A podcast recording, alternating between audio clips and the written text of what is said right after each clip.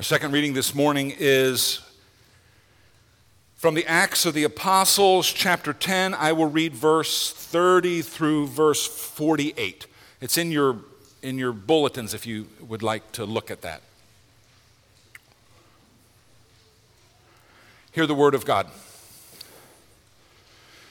And Cornelius said, Four days ago, about this hour, I was praying in my house at the ninth hour, and behold, a man stood before me in bright clothing and said, Cornelius, your prayer has been heard, and your alms have been remembered before God. Send therefore to Joppa and ask for Simon, who is called Peter. He is lodging in the house of Simon, a tanner by the sea. So I sent for you at once, and you have been kind enough to come. Now, therefore, we are all here in the presence of God to hear all that you have been commanded by the Lord. So Peter opened his mouth and he said, Truly, I understand that God shows no partiality, but in every nation, anyone who fears him and does what is right is acceptable to him. As for the word that he sent to Israel, preaching good news of peace through Jesus Christ, he is Lord of all, you yourselves know what happened throughout all Judea, beginning from Galilee after the baptism that John proclaimed, how God anointed Jesus of Nazareth with the Holy Spirit and with power. He went about doing good and healing all who were oppressed by the devil, for God was with him. And we are witnesses of all that he did both in the country of the Jews and in Jerusalem. They put him to death by hanging him on a tree, but God raised him on the third day and made him to appear not to all the people, but to us who had been chosen by God as witnesses, who ate and drank with him after he rose from the dead. And he commanded us to preach to the people and to testify that he is the one appointed by God to be judge of the living and the dead. To him, all the prophets bear witness that everyone who believes in him receives forgiveness of sins through his name. While Peter was still saying these things, the Holy Spirit fell on all who heard the word. And the believers from among the circumcised who had come with Peter were amazed because the gift of the Holy Spirit was poured out even on the Gentiles, for they were hearing them speak in tongues and extolling God. Then Peter declared, Can anyone withhold water for baptizing these people who have received the Holy Spirit just as we have? And he commanded them to be baptized in the name of Jesus Christ. Then they asked him to remain for some days. This is the word of the Lord. Let us pray.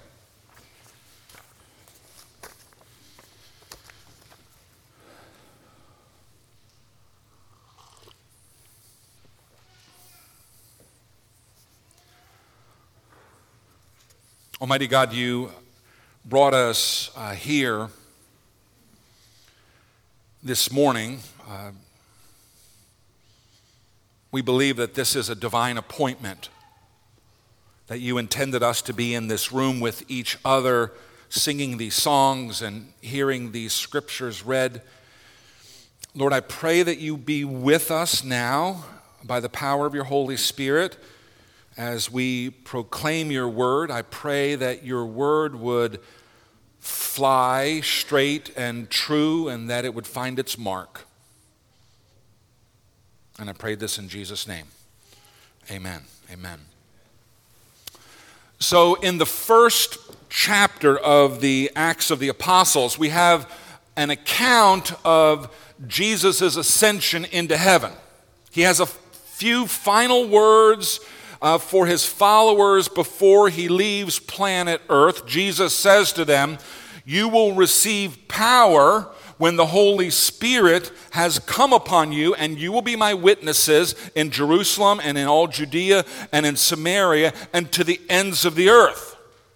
So, on the day of Pentecost, the Holy Spirit does come. There are seven Sundays from Easter to Pentecost, which is the birthday of the church. And on Pentecost Sunday, the Holy Spirit falls on the followers of Jesus, and they begin speaking in tongues, and Peter begins preaching in the streets of Jerusalem. That would have been somewhere, you know, between AD 30 and AD 33. We're not exactly sure of the date of the crucifixion. Our reading this morning from Acts chapter 10 is from the year AD 39, somewhere between 6 and 9 years after the resurrection of Jesus. A lot has happened in that time. Peter started preaching, Stephen was martyred, Saul was converted but was not yet a famous missionary. The church had grown and was being well rooted in Jerusalem. The apostles were all there. The office of deacon was uh, established. Many Pharisees and priests had become followers of Jesus. And the church is almost entirely Jewish, which is natural. Jesus said, You will be my witnesses in Jerusalem and in all of Judea. That's the center of the Jewish population, and in Samaria, which once was part of the kingdom ruled by David, but later was inhabited by people who were sort of, I don't know, half Jewish. Jews who had intermarried with outsiders and got their religion a little mixed up.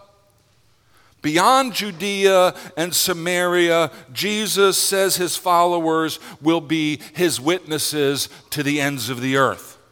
In other words, Christians are going to bring the message of Jesus to people in every country. And six to nine years after the resurrection, God makes a divine appointment between Cornelius, a Roman military officer, and Peter, one of the original 12 disciples. These are two men who have never met each other. These are two men who have no mutual friends. Cornelius has a vision. Peter has a vision, and the two visions bring them together. Cornelius has a vision. An angel tells him to summon Peter, tells him exactly where the apostle is staying, and at the same time, Peter has a vision. He sees a sheet descending from heaven filled with every conceivable kind of animal, including reptiles and birds of prey. And a voice says to him, Rise, kill and eat. Peter was hungry, by the way. He has this vision.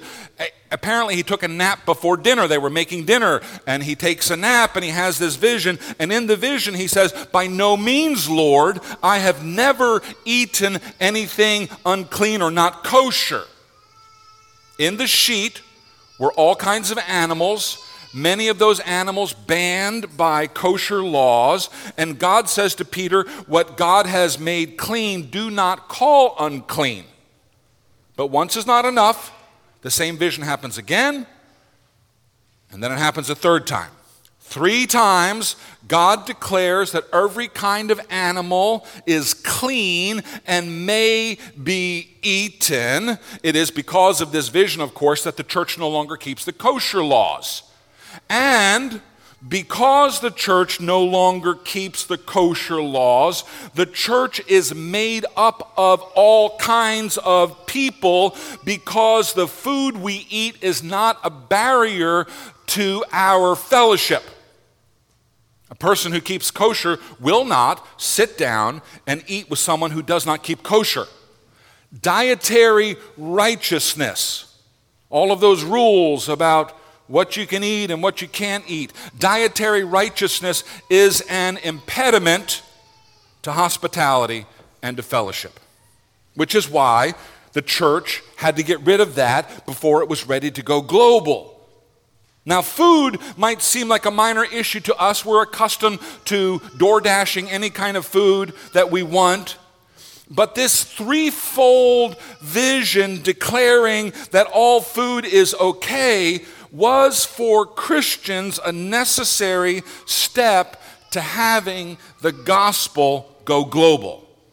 And just as Peter is waking up from his strange vision, three soldiers sent by Cornelius show up at his house where he is staying.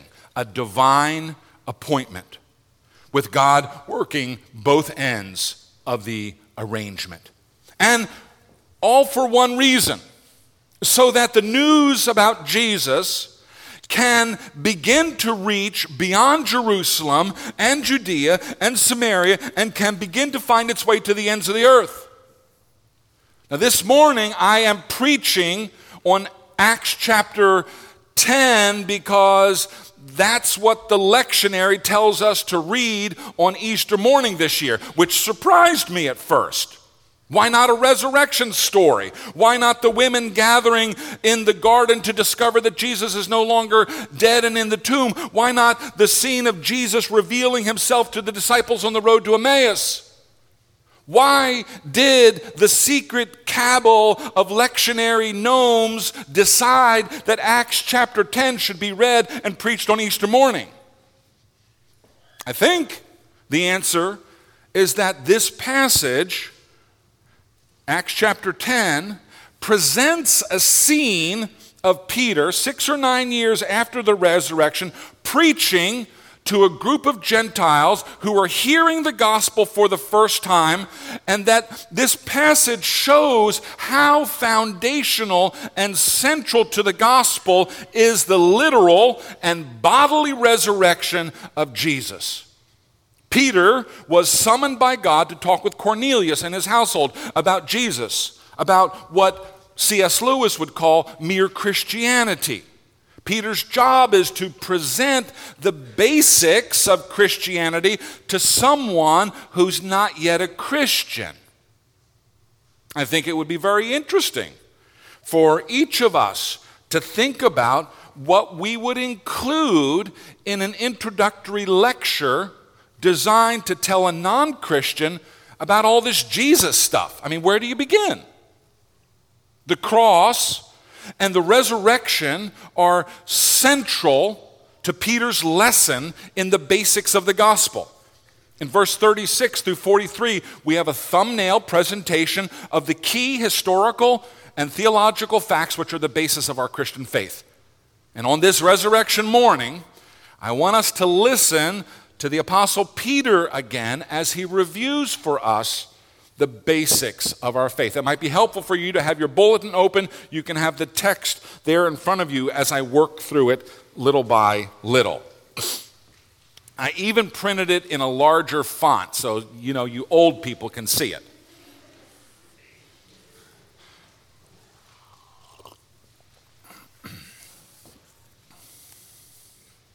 Verse 36. I like the big the big bulletin by the way. Did, any of you get these? It's, these are very helpful. I, I like them big. In verse 36, we read,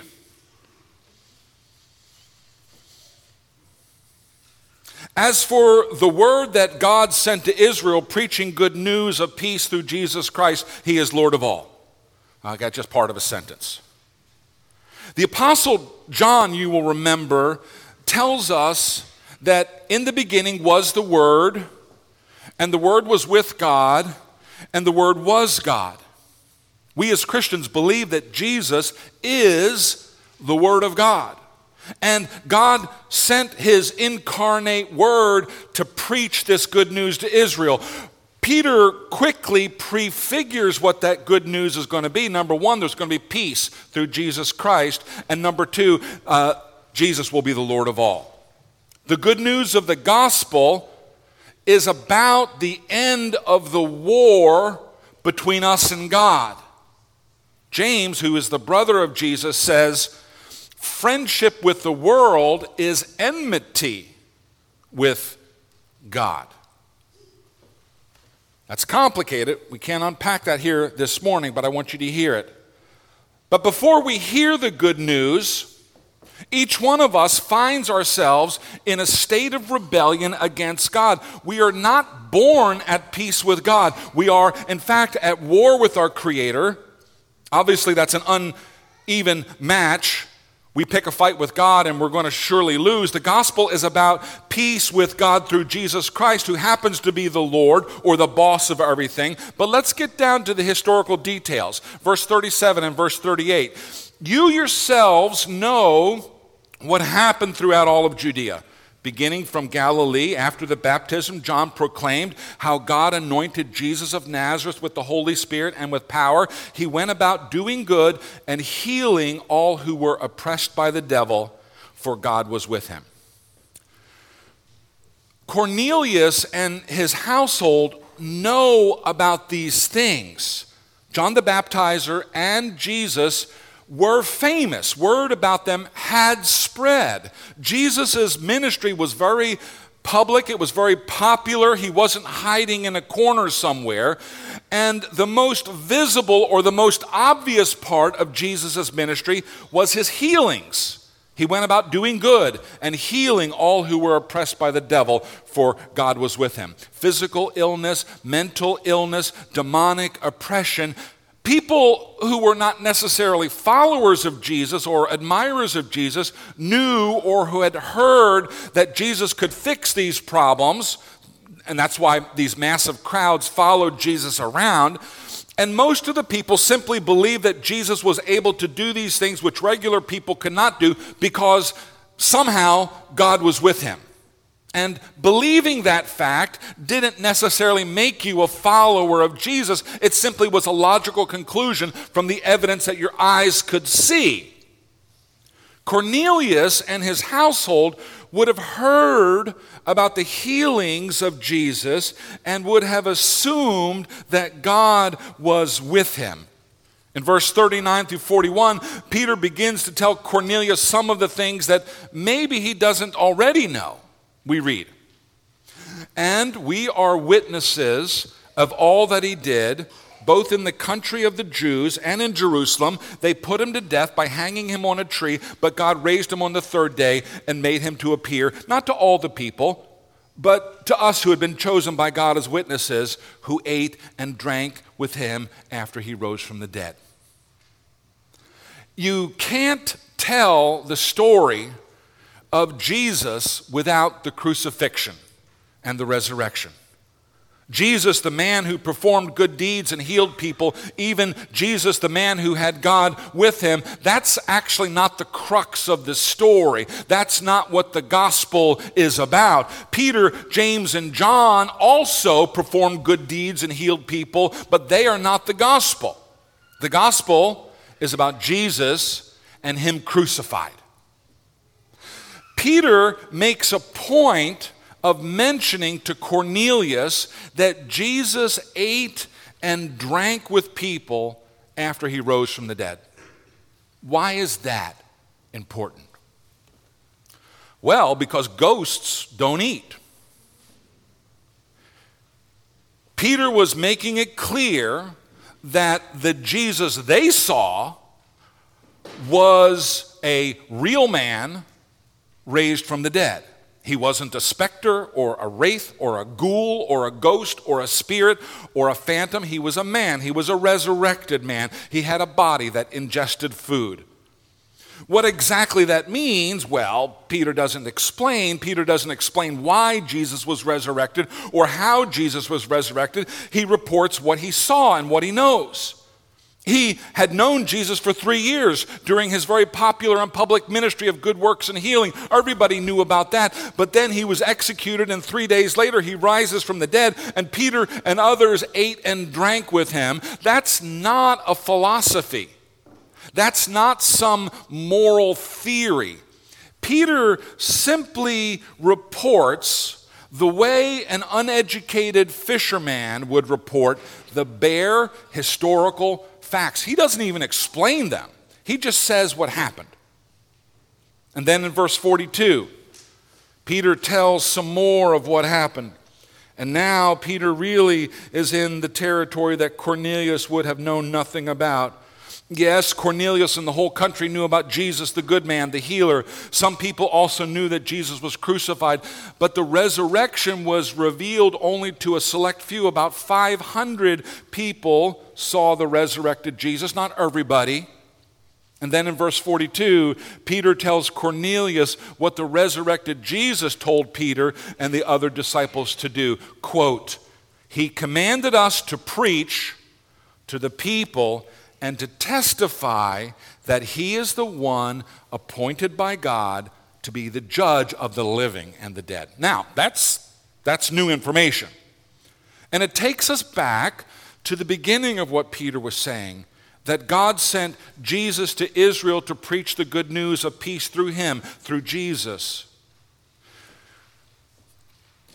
We who are at war with God, we who have ignored the creator of the universe, we who have acted as if the world were somehow magically self created, we who haven't obeyed the law of God that we've heard, we who have honored and worshiped creation rather than the creator, we do not have peace with God.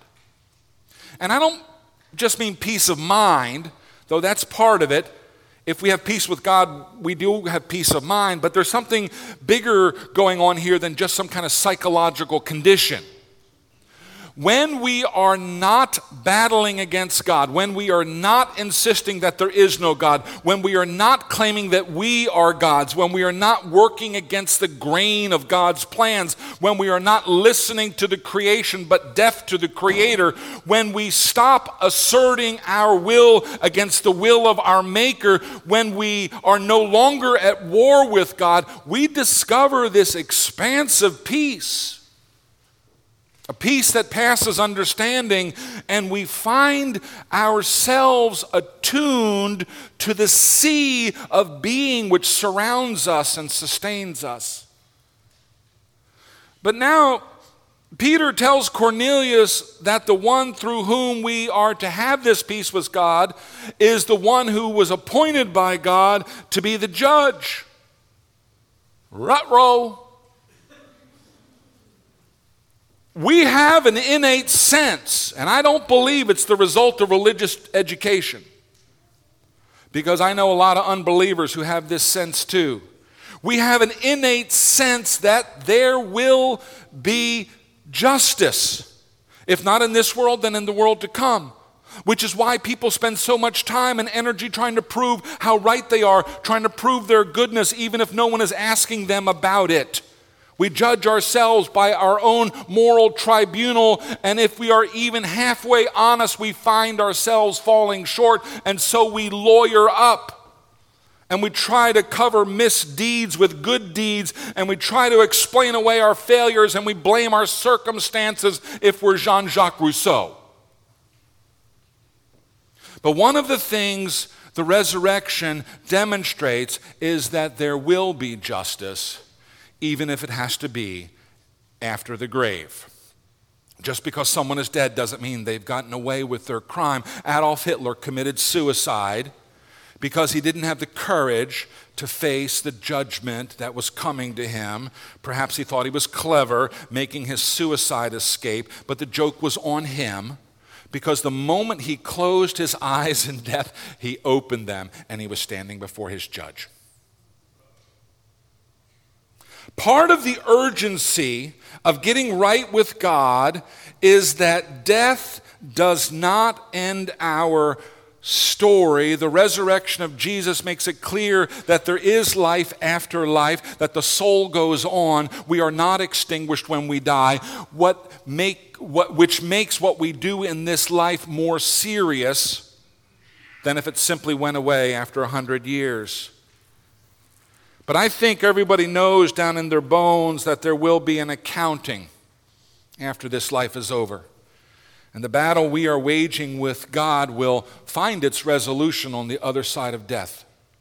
God sent Jesus to preach the good news that there can be peace with God through Jesus Christ. And Jesus tells his disciples to go tell people that he, Jesus, is the one who's been appointed by God to be the judge of the living and the dead. If we want to get right with God, we're going to have to get right with Jesus. Peter goes on in verse 43 to him, to Jesus, all the prophets bear witness. The prophets bearing witness uh, is probably a bigger deal to the Jews than to the Gentiles, but it is important to note that before Jesus was born and was ministering to people in Judea, God was already talking about him in the scriptures. If the resurrection wasn't enough to convince us that something extraordinary was going on with this man, then perhaps all of the prophecies pointing to him might give us another clue. And then we have the payoff still in verse 43 everyone who believes in him, in Jesus, receives forgiveness of sins through his name. God sends Jesus to preach the good news of peace through Jesus. God appoints Jesus to be the judge of the living and the dead. And everyone who believes in Jesus receives forgiveness of the sins which constitute our war against God. We receive forgiveness of the sins for which Jesus has all the right to judge and condemn us. And we receive this forgiveness by believing in Jesus. This is a thumbnail gospel that Peter presents to Cornelius, this Roman soldier. We are just getting an outline of the sermon that Peter preached that day, probably just a few of the key points. But Peter's presentation of the gospel is centered on the cross and on the resurrection. And from beginning to end, it's about Jesus. Jesus, who's the Word of God, sent into the world to announce the good news that there can be peace with God. Jesus, who was crucified and raised from the dead with a real body, a body that eats and drinks. Jesus, who is appointed by God to be the judge of the living and the dead. All of our warfare with God, all of that comes to the courtroom one day, the courtroom of Jesus. And then the surprising twist by believing in Jesus, our sins are forgiven. Battle's over. There is no judgment. Those who are in Christ have no condemnation, and peace reigns. For Cornelius and his household, this good news was received with an open mind and with open hearts, and the Holy Spirit fell on those people. And they began to speak in tongues. They hadn't been fully instructed in everything that the church teaches. They hadn't worked through a catechism, they hadn't taken, taken a course in theology, but they truly believed and they were truly converted and they truly received the Holy Spirit. And so Peter orders that they be baptized right away. By the way, let me say this on a side note here. Those of you who believe in Jesus as your Lord and Savior and have not been baptized yet, you need to get baptized. Every example we have in Scripture of someone coming to faith, when they do it, they get baptized. They don't wait to the next day, they, they get baptized then. Okay? You don't have to take a course to be baptized. You just need to believe in Jesus as your Savior. That's a separate side issue. We can talk about that another time. And then after this, Peter then stays with them for a couple more days, you know, uh, teaching them a little bit more. I find it interesting that the conversion of these Gentiles did not require years of evangelism and training. All that was needed was a divine appointment and a simple sermon and hearts that were willing to hear. I like this passage in Acts chapter 10 because it provides a thumbnail sketch of the gospel. There are other thumbnail sketches in the Bible. Romans chapter 3 might come to mind. But I like this passage because I often wonder about what it is that brings someone to faith. I've been on both sides of that line in my adult life. There was a time when I was not a believer, a time when I knew what the Bible taught, but I rejected it as a pack of hateful lies. And then there was a time when I became a believer and I heard the same message that I had heard a thousand times before, and it and finally that message struck home and it made sense to me, and it made sense of my universe, and the Holy Spirit took up residence inside of me. I often wonder about that. I wonder what it is that moves someone from unbelief to belief. I think about that because I am trained as a philosopher, and I wrote a dissertation in epistemology, which is the branch of philosophy that tries to answer the question how do we know what is true? So I'm curious about it as a philosopher, but I also think about it as a preacher because one of my primary concerns is helping non believers become believers. How does it happen? I don't have an answer. What is it that makes someone believe? It remains very mysterious. In my experience, God deals with us very individually. I have heard many of your testimonies through the years of how you became Christians, and everyone's story is different. And the same is true of Cornelius. God had a plan for this Roman military officer, and he arranged a divine appointment to get him and Peter together. And Peter, who was just, I don't know, a simple fisherman, gives Cornelius and his household an introductory talk on Jesus, Christianity 101, and it was enough. And the Holy Spirit came upon them with power, and they were filled with the Holy Spirit and began to speak in tongues, and they were baptized. One meeting, and their whole life was turned upside down. It's amazing to me. But it's no less amazing than Jesus rising up from his borrowed tomb. Christ is risen. He is risen indeed. Let us pray.